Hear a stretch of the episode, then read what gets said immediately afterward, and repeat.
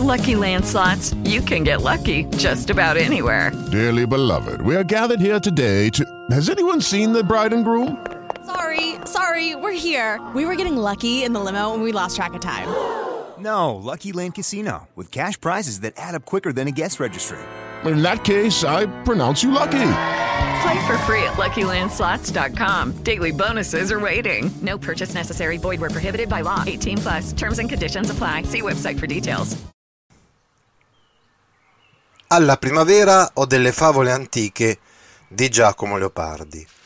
Alla primavera ho delle favole antiche è dedicata alla rievocazione dei miti classici. Favole, nel senso proprio etimologico del termine, le fabule, quindi le storie, spesso appunto dicevamo mitologiche, che si tramandavano appunto nell'epoca classica. Ecco, in particolar modo però questa rievocazione avviene all'interno di una cornice che è quella appunto della primavera.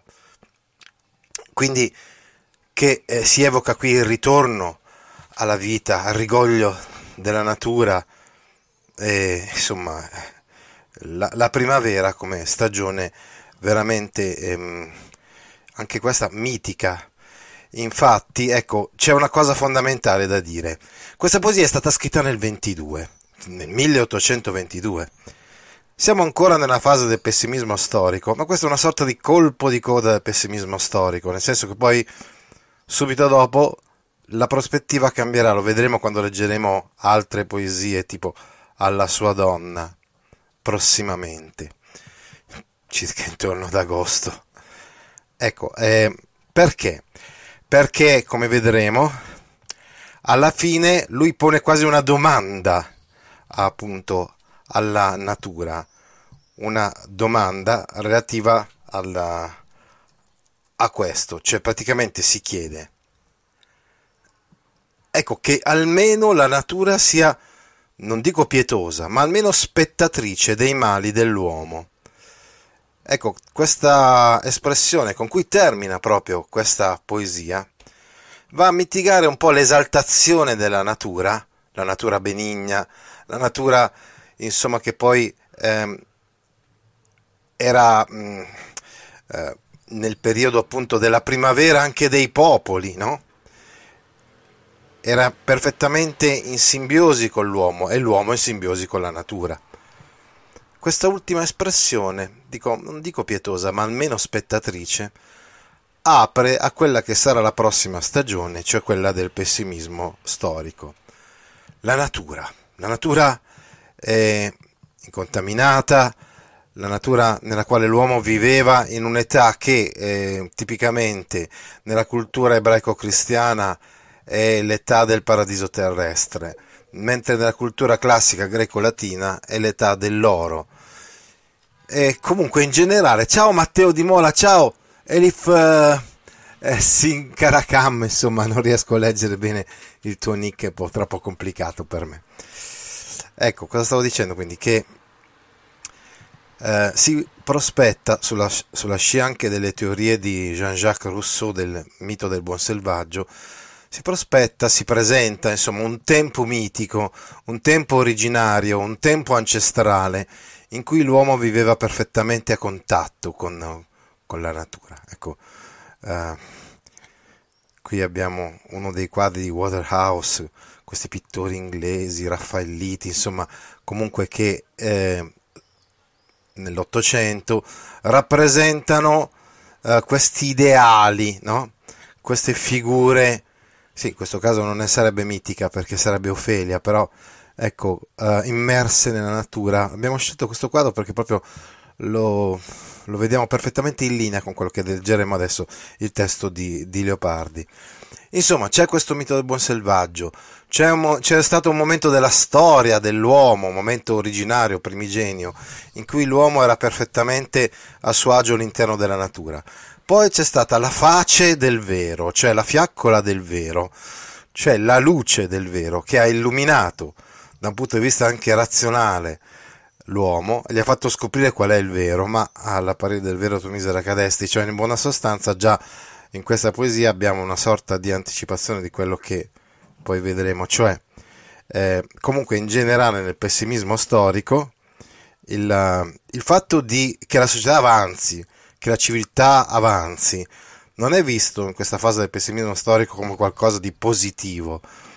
Perché? Perché si spezza questo legame con, con la natura e quindi c'è un tentativo quasi disperato di ritornare a quella simbiosi eh, originaria, quell'armonia fra uomo e natura, espressa dalla religione antica, dai miti, in contrasto con il presente della modernità che ha perso per sempre quel fascino. Questa poesia è stata composta da Recanati nel gennaio del 1822. Ha scritto che l'ha realizzata in 12 giorni, pubblicata per la prima volta a Bologna nello stesso anno, 1822.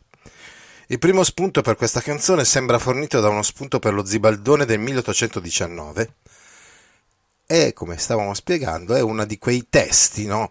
Eh, proprio tipici di questa fase del pessimismo storico leopardiano.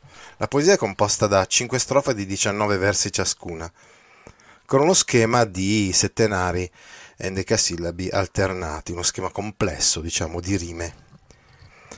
Secondo un mito antico, Filomela, dopo aver subito violenza e aver assistito a grandi atrocità, fu trasformata in un usignolo Così il musico Augel, che inizia il canto al tramonto, l'usignolo appunto, ha goduto fama di essere esperto delle vicende umane.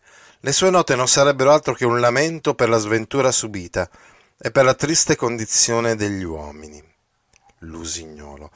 La consapevolezza scientifica, filosofica, razionale, illuministica di quella che è la verità ha smascherato le bugie, i sogni, le, le false credenze del mito, ha distrutto tutte le illusioni.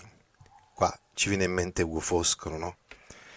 Arrest- cioè, perché Ugo Foscolo invece alimenta ancora quelle illusioni.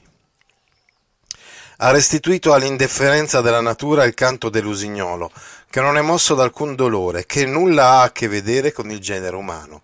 La natura, dicevamo quindi, in questa prima fase della primavera dei popoli, eh, delle favole antiche, era perfettamente in sintonia con l'uomo. Poi, mano a mano, mano a mano, diventa sempre più indifferente. Quindi, non dico pietosa, no? ma almeno spettatrice. Così termina la poesia che leggeremo adesso. Una indifferenza della natura sempre più evidente, dopo che sono cadute le illusioni, poscia che vuote sono le stanze dell'Olimpo, cioè i miti antichi dell'antica religione greca sono vuoti, le stanze sono vuote, non ci sono più questi personaggi, gli dei per esempio. L'unico destino è la fredda dissoluzione della morte, si intravede. Nell'ultima pagina di queste riflessioni su questa poesia, Leopardi scrive Oggi, stante la mancanza delle illusioni, la terra stessa e l'albergo stesso dei vivi, la dimora quindi di noi vivi mortali, è divenuto sede di morte, è tutto morto. A questo punto, di fronte all'evidenza del nulla, Leopardi vuole comunque recuperare l'illusione degli antichi, la favella antica, che non è l'ingenuità del mito, sono le favole antiche, che sono comunicative, che sono espressive, che ci permettono di andare, di essere in comunicazione con la natura. E Leopardi si rivolge alla natura negli ultimi versi per ristabilire quel contatto che c'era tanto tanto tempo fa. La razionalità scientifica ha interrotto questo legame tra l'uomo e la natura. Eppure la natura continua a vivere, no? E e quindi il tentativo è quello di riallacciare questo contatto, nella speranza che la natura ci degni almeno di uno sguardo. Ritroviamo insomma in questa poesia molti dei temi usuali del pensiero leopardiano, la consapevolezza del nulla, la capacità dell'illusione di salvarci anche se appunto non in modo così veritiero. L'innocenza della natura, l'usignolo spogliato, spogliato dalla carica emotiva attribuita dal mito, diventa meno caro agli uomini, ma di colpa ignudo, privo di colpa, come la natura a cui esso è stato restituito, nascosto in fondo a una valle buia. L'innocenza della natura carica di enormi responsabilità l'uomo, perché nel pessimismo storico è l'uomo colpevole di questa perdita di favole, di illusioni e anche di felicità. Ma è ancora aperta, forse, la possibilità di comunicare con la natura. Viene chiamata vaga, cioè bella, in questa poesia, la natura. Poi però ci sarà un momento in cui anche questa illusione, insomma, cadrà. Leggiamo adesso allora la prima strofa di questa poesia. Perché i celesti danni ristori il sole, e perché l'aure inferme zefiro avvivi, onde fugata e sparta dalle nubi la grave ombra s'avvalla, credano il petto inerme gli augelli al vento. E la diurna luce, novo d'amor desio, nova speranza nei penetrati boschi e fra le sciolte pruine induca alle commosse belve. Forse alle stanche e nel dolor sepolte umane menti riede la bella età, cui la sciagura e l'atra face del ver consunse innanzitempo? O tenebrati e spenti di Febo i raggi al misero non sono in sempiterno? Ed anco, primavera odorata, inspiri e tenti questo gelido cor, questo camara nel fior degli anni suoi vecchiezza impara? Ecco, siamo proprio in primavera. Sembra che la primavera possa ispirare a Leopardi la possibilità di liberarsi, di sciogliersi per un attimo dalla cupezza della vita, dalla tristezza della vita. Perché il sole, ecco, il sole è soggetto, attenzione, per il fatto che, o anche benché, il sole ristori i celesti danni, cioè ripari i danni prodotti dall'inverno. Il sole primaverile ripara i danni dell'inverno. E perché lauree inferme Zefiro avvivi? E perché, oppure benché, nonostante, il vento primaverile Zefiro, infatti, è il vento primaverile, dia vita a lauree inferme, all'aria insalubre perché colpita appunto dai, dal rigore dell'inverno. Nonostante il vento insomma primaverile ridia la vita a quest'aura malsana, onde fugata e sparta delle nubi la grave ombra s'avvalla, dal quale zefiro, dal quale vento primaverile, la pesante cortina, la grave ombra delle nubi s'avvalla, scende a valle, fugata e sparta, messa in fuga e dispersa. Per cui, insomma, messa in fuga e dispersa, l'ombra opprimente delle nuvole discende a valle. E poi continua tutta una serie di eh, proposizioni concessive, quindi un valore proprio concessivo del tipo nonostante, benché.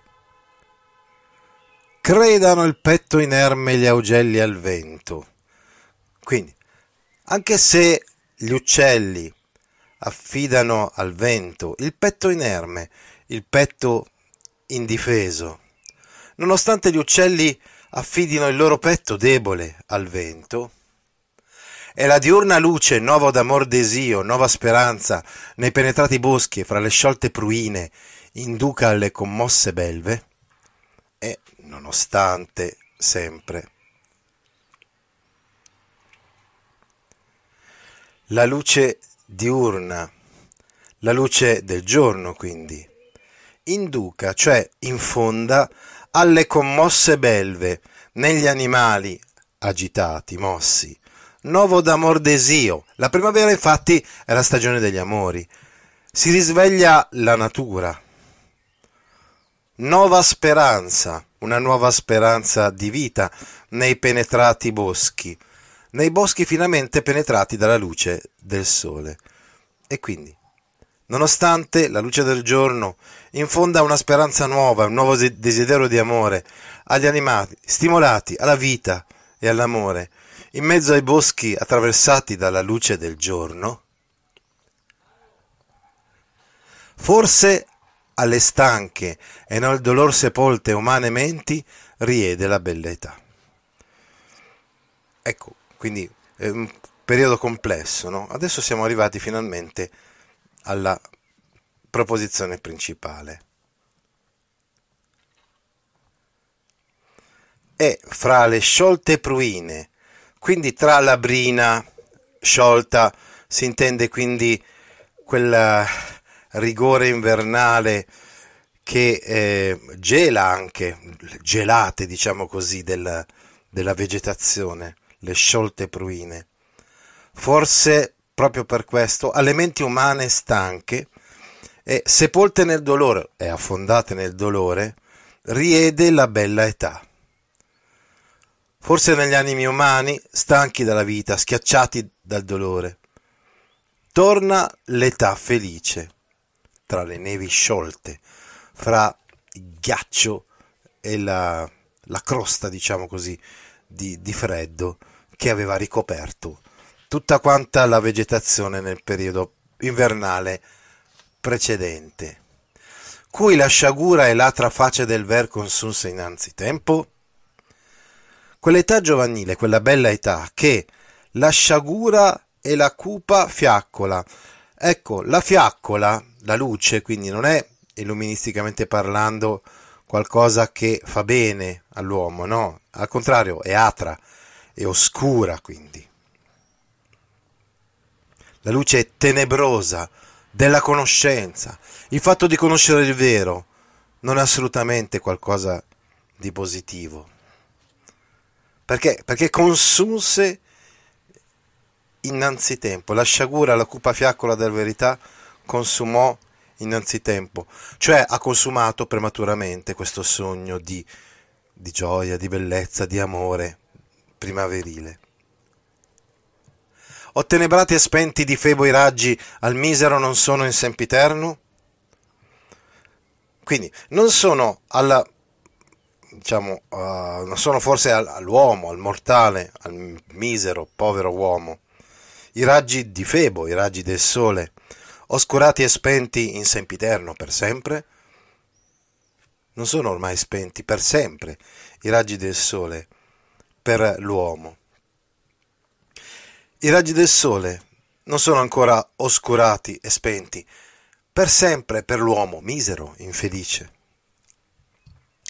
Ed anco, primavera odorata, inspiri e tenti questo gelido cor, questo camaro, camara, nel fior degli anni suoi vecchiezza impara? E ancora, ancora ci provi a scuotermi, a scuotere Giacomo Leopardi. Primavera odorata, primavera odorosa, profumata. Ancora ridai vita, ispiri e tenti questo gelido cor. Cerchi di stimolare in tutti i modi questo cuore di ghiaccio, il cuore del poeta. Vuoi ispirare, vuoi mettere alla prova questo gelido cuore. Questo che impara, che questo cuore mio di Giacomo Leopardi che già sta già sperimentando, già nel fior degli anni, perché nel 22 Leopardi aveva, era giovane, aveva 24 anni, sta già sperimentando la vecchiaia. Cerchi di ridare vita e di stimolare questo cuore indurito, questo cuore che nel pieno della gioventù ha conosciuto la vecchiaia? Punto interrogativo. Vivi tu, vivi, o santa natura? Ecco, il, l'interlocutrice di questa poesia principale è la natura. La natura per il momento abbiamo detto benigna o al massimo indifferente. Non è la natura del dialogo della natura di un islandese, anche se lì c'è il punto comune dell'indifferenza. Vivi? Vivi tu, o natura? Vivi tu vivi, o divina natura, o santa natura? Sei ancora viva, adorata natura. Ciao Linda Botti, mia straordinaria ex alunna. Vivi e il dissueto orecchio della materna voce il suono accoglie? Sei viva quindi, natura. E il mio orecchio, desueto, non più abituato, riceve la tua voce come quella di una madre. Vivi, natura, continui a vivere. E lo, l'orecchio disabituato, mio orecchio disabituato, accoglie il suono della tua voce materna? Punto interrogativo. Abbiamo anche Gabriella oltre a Linda, benissimo.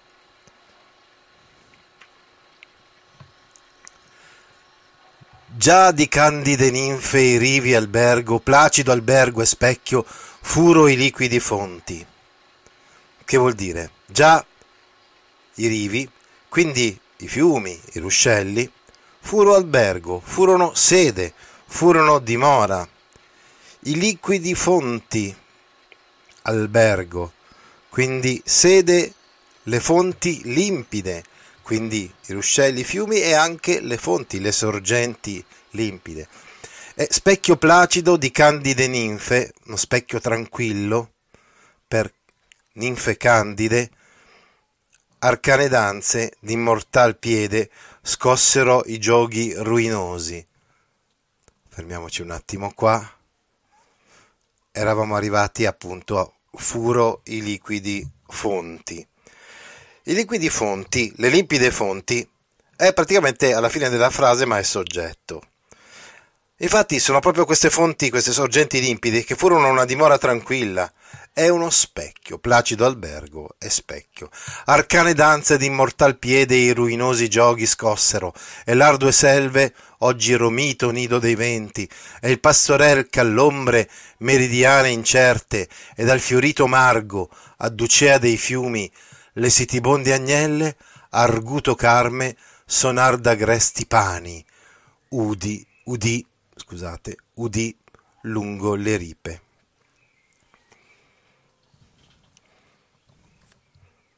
Allora, eravamo arrivati quindi allo specchio placido di candide ninfe. Arcane danze, danze misteriose quindi, di mortal piede, di creature divine, compiute quindi da piedi di creature divine, scossero, percossero, fecero risuonare i gioghi ruinosi, le cime scoscese dei monti, le pareti ripide, e l'ardue selve e le foreste inaccessibili, le selve intricate. Aperta parentesi. Oggi nido romito, oggi dimora solitaria, luogo solitario dei venti, pieno di venti. Oggi dimora dei venti. È il pastorello, è il pastorello, il giovane pastore, cadducea che conduceva le agnelle sitibonde, le agnelle assetate, all'ombre meridiane, alle ombre instabili, incerte, infatti dice, all'ombre meridiane incerte, sotto l'ombra insomma meridiana, pomeridiana, tremolante, e al fiorito margo, e sotto il fiorito margine la riva dei fiumi. Insomma, un'altra immagine che possiamo dire emblematica di questa età dell'oro, questa del giovane pastore che conduce le agnelle a, a bere eh, perché sono assetate è la, un po' l'Arcadia, diciamo così, c'è questo mondo incontaminato che l'arrivo della primavera sembra far rivivere. Arguto Carme sonar da gresti pani, udì lungo le ripe. Che vuol dire quindi udì sonar. Udì lo mettiamo insieme con sonar, anche se sono molto lontani fra di loro questi due termini, all'inizio di questi due versi. Questo pastorello, questo giovane pastore, insomma, udì suonare un arguto carme, un canto melodioso, d'agresti pani, cioè di divinità silvane. Pan è, sono, è una divinità appunto dei boschi, eh, come i fauni, insomma, e come altre creature eh, mitiche, lungo le ripe. Insomma, questo pastore ascolta lungo le rive del fiume suonare una mel- melodia di qualche divinità dei campi e dei boschi, dicevamo. E tremar l'onda vide e vide l'onda, l'onda di questi fiumi, di questi ruscelli, tremare, tremolare, vide le acque muoversi e stupì e si meravigliò che non palese al guardo la faretrata diva scendea nei caldi flutti. Dal momento che la dea, portatrice di frecce, faretrata con la faretra, e ovviamente la dea Diana, detta anche Artemide dai, dai greci, scendea nei caldi flutti. Un'altra immagine mitologica di una divinità antica, Diana che si immerge nelle acque tiepide di questi corsi d'acqua. Ecco la dea con la sua faretra, invisibile allo sguardo, che scende a godere il tepore delle onde calde. E dall'immonda polve tergea della sanguigna caccia il niviolato e le vergine braccia. E quindi questa dea, la divinità dei boschi, tergea, puliva il niviolato, il suo bianchissimo fianco e le verginee braccia le braccia di Vergine. Sapete benissimo infatti che Diana Artemide era la dea della caccia che disdegnava l'amore e quindi era vergine. Dall'immonda polve, cioè dalla sporcizia, della sanguigna caccia, della cruenta caccia. È una dea cacciatrice, Diana. E infatti si accosta all'acqua anche per lavare le sue braccia. Le braccia sono sporche per la polvere e per il sangue, insomma, segno di questa caccia che è appena terminata, una caccia sanguinosa, perché aveva sparso il sangue delle bestie, le aveva inseguite, raggiunte e uccise la dea Diana. Passiamo alla terza strofa delle 5, quindi stiamo arrivando ormai alla metà della nostra poesia. Vissero i fiori e le erbe, vissero i boschi un dì. Allora, un dì i fiori e l'erba vivevano, vivevano i boschi, e il giorno il tempo della età dell'oro, dicevamo, no? E vissero i boschi sta a indicare che i boschi erano considerate creature viventi in questa età ancestrale, quasi animistica, quasi il panismo, no? diciamo così, la, quasi la, nella natura ci fosse lo spirito eh, divino. Consce le molli auree, le nubi e la titania lampa fur dell'umana gente, allor che ignuda te, per le piagge e i colli, ciprigna luce, alla deserta notte con gli occhi intenti il viator seguendo, te, compagna la via, te dei mortali pensosa immaginò. Adesso si aggiunge un'altra immagine, sono molte le immagini eh, mitologiche che si susseguono l'una dopo l'altra, beh insomma dopo il pastorello abbiamo visto Diana e adesso vediamo Venere. Consce le molli auree, cioè la, l'aria leggera, le molli auree, le nubi e la titania lampa, la luce del sole. Eh, si, ci si riferisce qua a Titano, e al suo fuoco, insomma. Fur consce, conoscevano dell'umana gente gli affanni quindi degli uomini, degli esseri umani.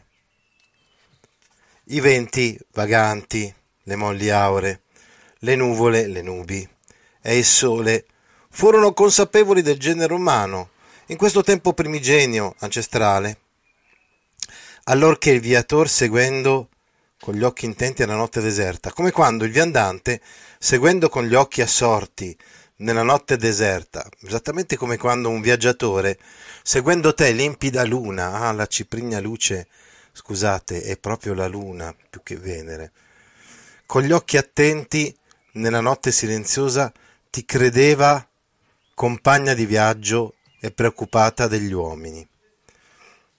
Ecco, anche la luna, lo sappiamo, è, una, è molto presente nelle poesie di Leopardi, sia nei piccoli dilli, se pensate appunto alla poesia alla luna, ma anche eh, la sera di, di, di, festa. E poi ovviamente anche nella stagione su- successiva dei grandi dilli, se pensate al canto notturno di un pastore errante dell'Asia e addirittura anche nell'ultima stagione, perché il tramonto della luna è una delle sue ultime poesie. Ecco, la luna però rimane un po' indifferente la ciprigna luce è infatti la limpida luce lunare, ignuda, quindi limpida. Immaginò per le piagge e i colli, per le pianure e i colli, te, compagna, alla via, per la sua via, te preoccupata dei mortali. La luna immaginò quindi che la natura, in qualche modo, fosse compagna di viaggio, preoccupata degli uomini, che se gli impuri cittadini consorzi e le fatali ire fuggendo e lonte, gli spidi tronchi al petto altri nell'ime selve remoto accolse, viva fiamma agitar le esangui vene, spirar le foglie e palpitar segreta nel doloroso amplesso. Che se qualcuno per fuggire altri, altri soggetto, eh, altri, fuggendo per fuggire gli impuri cittadini consorzi, cioè per fuggire la corruzione della vita sociale, della vita della società, e le fatali ire, e gli odi mortali, e l'onte, quindi le turpitudini. Se qualcuno, insomma, fuggendo dalle relazioni corrotte e dall'odio degli uomini, e dalle umiliazioni mortali della società cittadina. Nell'ime selve, quindi nel profondo delle foreste, isolatosi proprio nella profondità dei boschi, remoto, lontano da tutti, accolse al petto gli ispidi tronchi, strinse al suo petto i, tronchi, i tronchi pungenti, credè, credette, che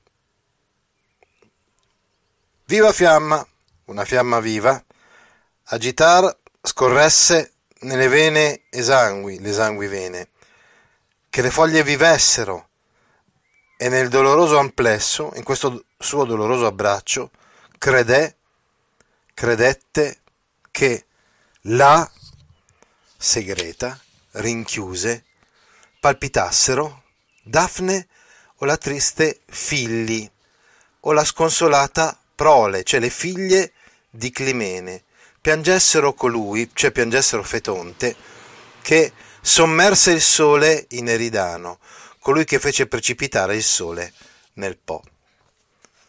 Ecco, qua moltissimi altri personaggi, e, insomma, divinità anche,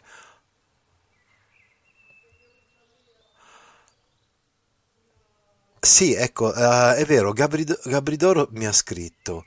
Non conoscevo questa poesia di Leopardi, ma, per come è scritta me l'ha ricordata.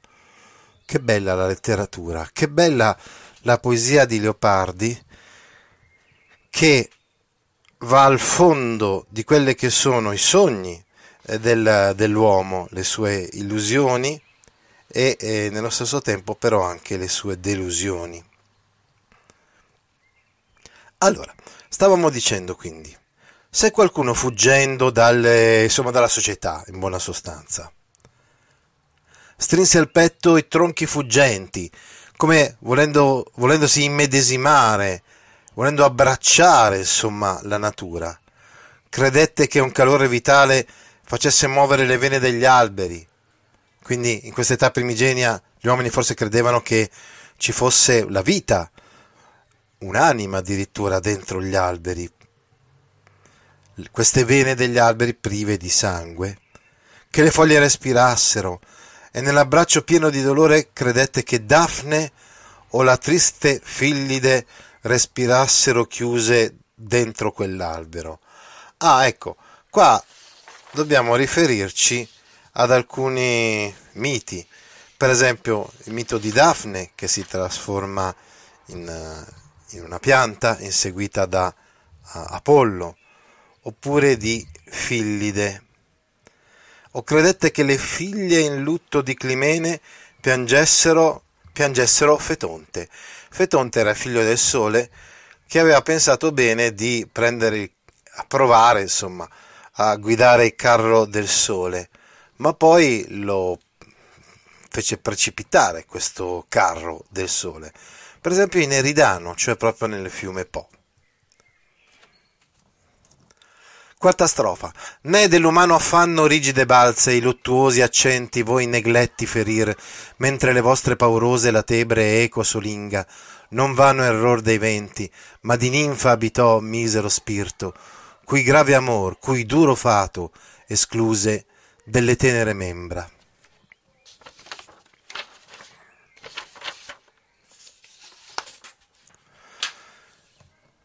Quarta strofa. Né i luttuosi accenti, cioè né le voci dolorose, le voci lamentose dell'umano affanno, degli esseri umani addolorati in affanno, ferir colpirono, non colpirono, non colpirono le voci degli uomini, inascoltate voci, neglette, negletti, eh, eh, negletti voi, non vi colpirono, eh, inascoltate, cioè non colpirono senza essere ascoltate neanche voi, cioè i lamenti umani furono ascoltati anche da voi. Rupi scoscese dei monti, rigide balze, mentre abitò le vostre paurose latebre la solitaria eco, mentre abitò i vostri tenebrosi anfratti la solitaria eco, un'altra figura mito- mitologica. Non vano errore dei, dei venti, non un effetto ingannevole del vento, ma misero spirito, ma un, uno spirito, un respiro sventurato, un amore, eh, lo spirito di una ninfa infelice, appunto Eco, un destino crudele cacciò via dal suo corpo delicato, cui grave amor, cui duro fato, escluse delle tenere membra, dalle tenere membra. Eco è una ninfa quindi che ha incontrato il dolore, eh, il suo amore è disperato, il suo destino è spietato. E quindi la fece uscire dal suo delicato corpo, trasformandola appunto in una voce. Sì, sono, qui ci sono reminiscenze dalle metamorfosi di Ovidio, abbiamo visto prima Daphne, adesso vediamo Eco, che diventa una voce che risuona e eh, fa rimbombare eh, le, le parole. Ella, cioè la ninfa Eco, per grotte, per nudi scogli ed isolati alberghi, le non ignote ambasce e l'alte e rotte nostre querele al curvo Etra insegnava. Lei, quindi Eco, la ninfa Eco, insegnava, cioè faceva ripetere, al curvo Etra, quindi alla volta celeste, al firmamento, le non ignote ambasce, i dolori, da lei ben conosciuti, non ignoti, perché anche lei è amato. E l'alte e rotte nostre querele, i nostri lamenti profondi, quindi. Ciao Michela intanto. per grotte, attraverso le grotte, per nudi scogli e desolati alberghi, attraverso le rocce nude e luoghi solitari. Lei, la ninfa Eco, errando attraverso le grotte, le pareti rocciose, i luoghi deserti, ripeteva, volta alla, al firmamento, al cielo, alla volta celeste, i lamenti umani profondi e affannosi che anche lei aveva conosciuto. E te, domani, domani eventi, disse la fama esperto. Ecco, adesso, dopo la ninfa Eco, in questa ultima parte della quarta strofa, ci si riferisce all'usignolo. Vi ricordate quella storia di Filomela? Ecco un'altra metamorfosi. Ovidio veramente presente a piene mani in questa poesia di, di Giacomo Leopardi. E te e tu, te mu, musico augel, uccello melodioso, musicale, usignolo, la fama disse esperto, la fama disse, proclamò a tutti quanti, che tu eri esperto, che conoscevi bene domani eventi, le sventure umane. Come Eco, anche l'usignolo conosce molto bene le sventure degli uomini. La credenza collettiva ha dichiarato che l'usignolo è grande conoscitore delle disgrazie umane. Questo uccello melodioso adesso, in mezzo al bosco pieno di foglie, viene a cantare la stagione che rinasce, che tra chiumato bosco, quindi viene cantando, viene cantando tra chiumato bosco, nel bosco frondoso, il rinascente anno, la stagione primaverile, la stagione che rinasce. E lamentar nell'alto ozio e ti lamentavi nella profonda quiete. E credette che tu ti lamentassi in mezzo al cielo silenzioso e oscuro, in mezzo alla pace profonda dei campi, nell'alto ozio dei campi, all'aer muto e fosco, nel cupo silenzio notturno lamentassi che cosa? Esprimessi che cosa? Antichi danni e scellerato scorno. Quindi le sventure sofferte e l'infame vendetta e il giorno pallido d'ira e di pietà.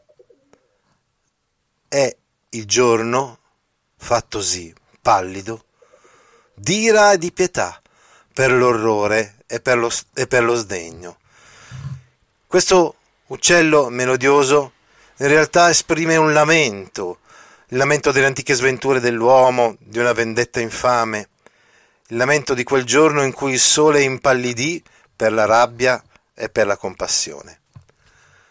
Quinta e ultima strofa, ma non cognato al nostro genere il gener tuo, no, ecco qui ci viene in mente anche il passero solitario. Il tuo genere non è consanguineo al nostro, si possono trovare delle analogie, ad esempio, fra la condizione dell'uomo, anche una condizione disperata o comunque dolorosa o solitaria, appunto, e quella di questi uccelli, uccellini, il passero solitario in quell'altra famosa poesia o l'usignolo in questa. Ma il tuo genere non cognato al nostro, la tua razza non è dello stesso sangue della nostra razza. C'è una distinzione quelle tue varie note, dolor non forma. Comunque, il, non è il dolore che ispira il tuo canto, quelle tue varie note. Non è il dolore che crea le tue ricche melodie. È te di colpa ignudo. Tu sei del tutto privo di colpa.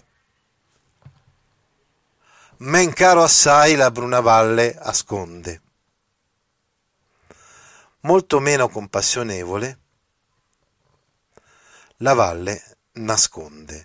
La valle nasconde te, la valle scura, la valle bruna. Nasconde te, usignolo, ti nasconde, ora che sei innocente.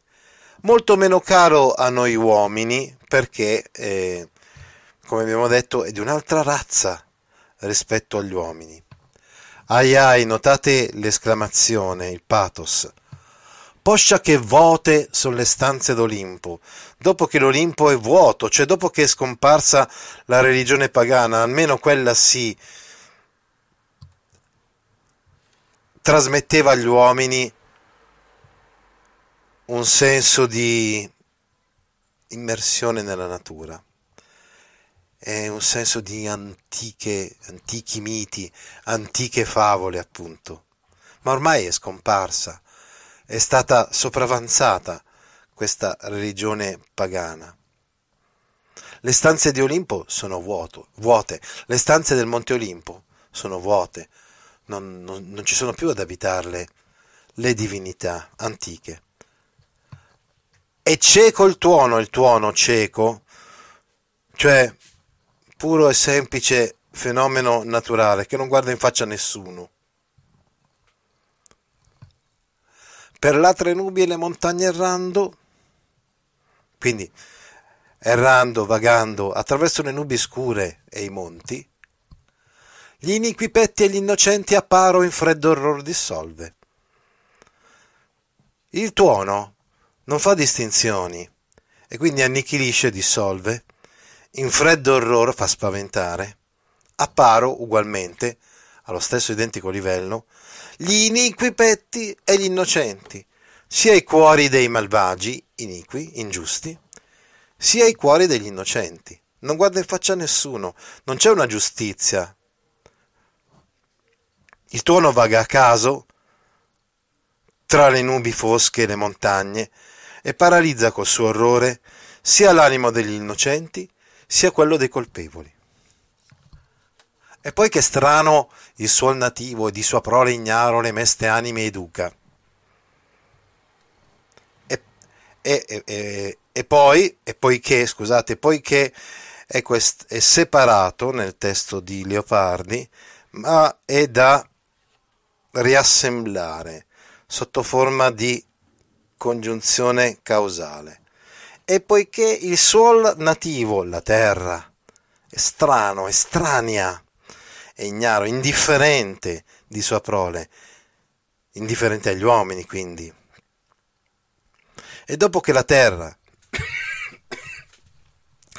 da cui nascono gli uomini, è estranea a loro, inconsapevole dell'esistenza quindi dei suoi figli, di sua prole ignaro, le meste anime educa, tu le cure infelici e i fatti indegni, tu dei mortali ascolta vaga natura. Ecco, la poesia si conclude con un appello alla natura. Tu, le cure infelici e i fatti indegni, tu dei mortali ascolta. Tu, natura, ascolta le cure infelici, cioè le preoccupazioni, i dolori infelici degli uomini. Tu che sei bella, vaga, vuol dire bella, una, tu, natura bella, ascolta il dolore degli uomini, le cure infelici e i fatti indegni, il destino crudele degli uomini, il destino ingiusto. Tu, bella natura, ascolta gli affanni sventurati e i destini immeritati degli uomini e la favilla antica rendi allo spirito mio e restituisci al mio spirito il calore vitale di un tempo. Restituiscimi l'antica capacità di illudermi. Per favore, natura, permettimi di illudermi di nuovo. Fammi ritornare bambino. Fammi ritornare come erano i primitivi, no? Se tu pur vivi. Ammesso e non concesso che tu viva ancora se almeno tu sei viva, ma non è sicuro questo. Cioè, non è sicuro che la natura sia davvero un interlocutore che ascolti le richieste del poeta.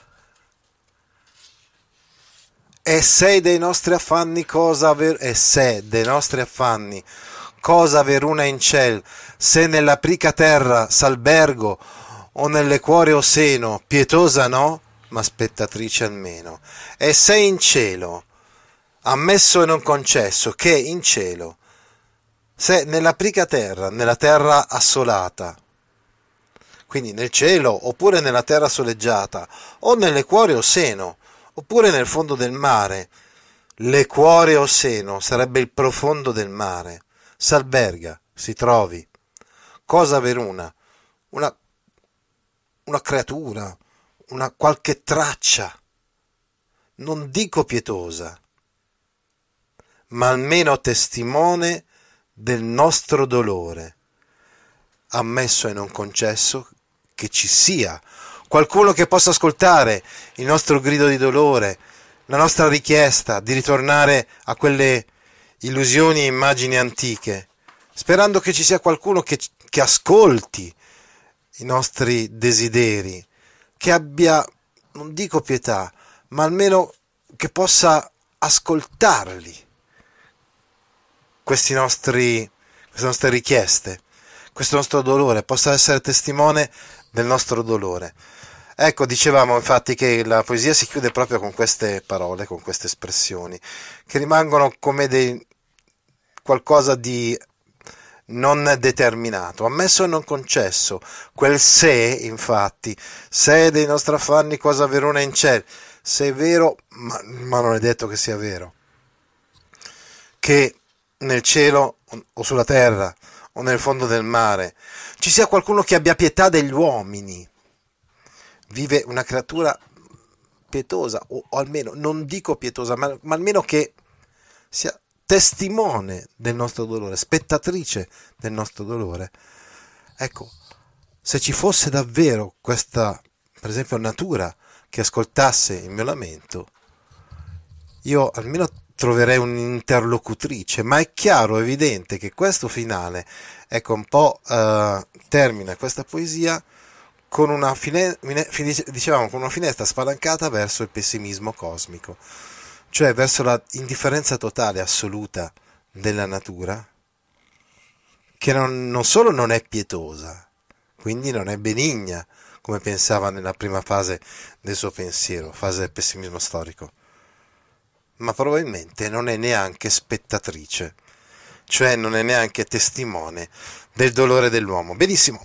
Siamo arrivati pertanto alla fine del nostro commento di questa poesia. Andiamo a leggere i commenti dei nostri amici su YouTube. Bene, Leox27 dice: Oh, mi aiutano molto le sue lezioni. Salve, prof. Bene, sono contento. Perfetto. Oh, la nonnina sta bene, sta meglio, senz'altro. Buonasera a tutti. Non ricordo che cos'è un idillio. Un idillio è un tipo di poesia, per esempio, che ha, ha addirittura le sue radici nella poesia di Teocrito e anche un po' di Virgilio, ma poi è stato interpretato da Leopardi in un modo completamente diverso. Infatti i piccoli dilli rappresentano piccoli flash di esperienze spesso dolorose eh, o comunque riflessioni insomma sulla sua condizione di solitudine nel pieno della giovinezza mentre i grandi, i grandi idilli sono espressione di questo forte contrasto fra le illusioni che cadono e la realtà che è molto amara e che prelude alla morte. Salve prof, non ricordo eh, cos'è un idillio, che modo sia per, pertinente con Teocrito, perché Teocrito aveva scritto delle poesie in greco di argomento pastorale, ma ripeto, come stavo spiegando prima, eh, per Leopardi idillio è tutt'altro, è qualcosa più di personale che non di pastorale. Perché il pessimismo soggettivo è considerato anche pessimismo eroico? Ah sì, l'ultima fase del pessimismo leopardiano è quello, diciamo, eroico quando il nostro poeta dice eh, sono, cadute, sono cadute tutte quante le, le illusioni e quindi eh, diciamo affronta la realtà in un modo molto più virile senza nessun tipo di eh, eh, anche come abbiamo visto in questa poesia tutto sommato di rimando ad antichi miti, favole. Il pessimismo eroico è una sorta di punto estremo del pessimismo leopardiano. Beh, nemmeno io conoscevo questa poesia di Leopardi, benissimo. Buonasera, prof. Ha già realizzato la poesia più famosa di Leopardi? Finito? Sì, assolutamente sì. E infatti noi stiamo facendo queste perché tutte le altre più famose di Leopardi le abbiamo già spiegate in classe. Benissimo, è arrivato il momento di terminare lo streaming, di darci appuntamento dopo domani una serata a Michael Bublé, il giorno ma- uh, giovedì 2 maggio. Poi ancora il sabato 4, 2 eh, giugno, scusate. Il sabato 4 giugno invece Teresa Racken di Emisola lunedì 6 giugno in Malawi, mercoledì 8 giugno serata Pierangelo Bertoli, eccetera, eccetera, eccetera, eccetera. Tante serate di letteratura, di storia medievale, moderna, storia dei papi eh, e poi ancora di geografia, di arte e di musica. Quindi, eh, sì, è vero, è vero, eh, sì, sì, si considera, ecco, il pessimismo eroico proprio eh, l'atteggiamento, ehm, prova a pensare a alcune poesie come a se stesso, in modo particolare, in cui Leopardi sintetizza il suo vivere ormai eh, virilmente affrontando quella che è la realtà delle cose senza più alcun tipo di illusione. Benissimo, ciao Riddle Melvin, ciao la parola motolese del giorno. Ciao Leox27, ciao Enzino Lorro, ciao Fulvio Pagliano, ciao Nicolas. Terminiamo lo streaming su YouTube. Andiamo a terminarlo anche su Facebook. E... Lucky Land Casino asking people what's the weirdest place you've gotten lucky? Lucky? In line at the deli, I guess? Aha, in my dentist's office. More than once, actually. Do I have to say? Yes, you do. In the car before my kids' PTA meeting. Really? Yes. Excuse me, what's the weirdest place you've gotten lucky? I never win and tell. Well, there you have it. You can get lucky anywhere playing at LuckyLandSlots.com. Play for free right now. Are you feeling lucky? No purchase necessary. Void where prohibited by law. 18 plus. Terms and conditions apply. See website for details.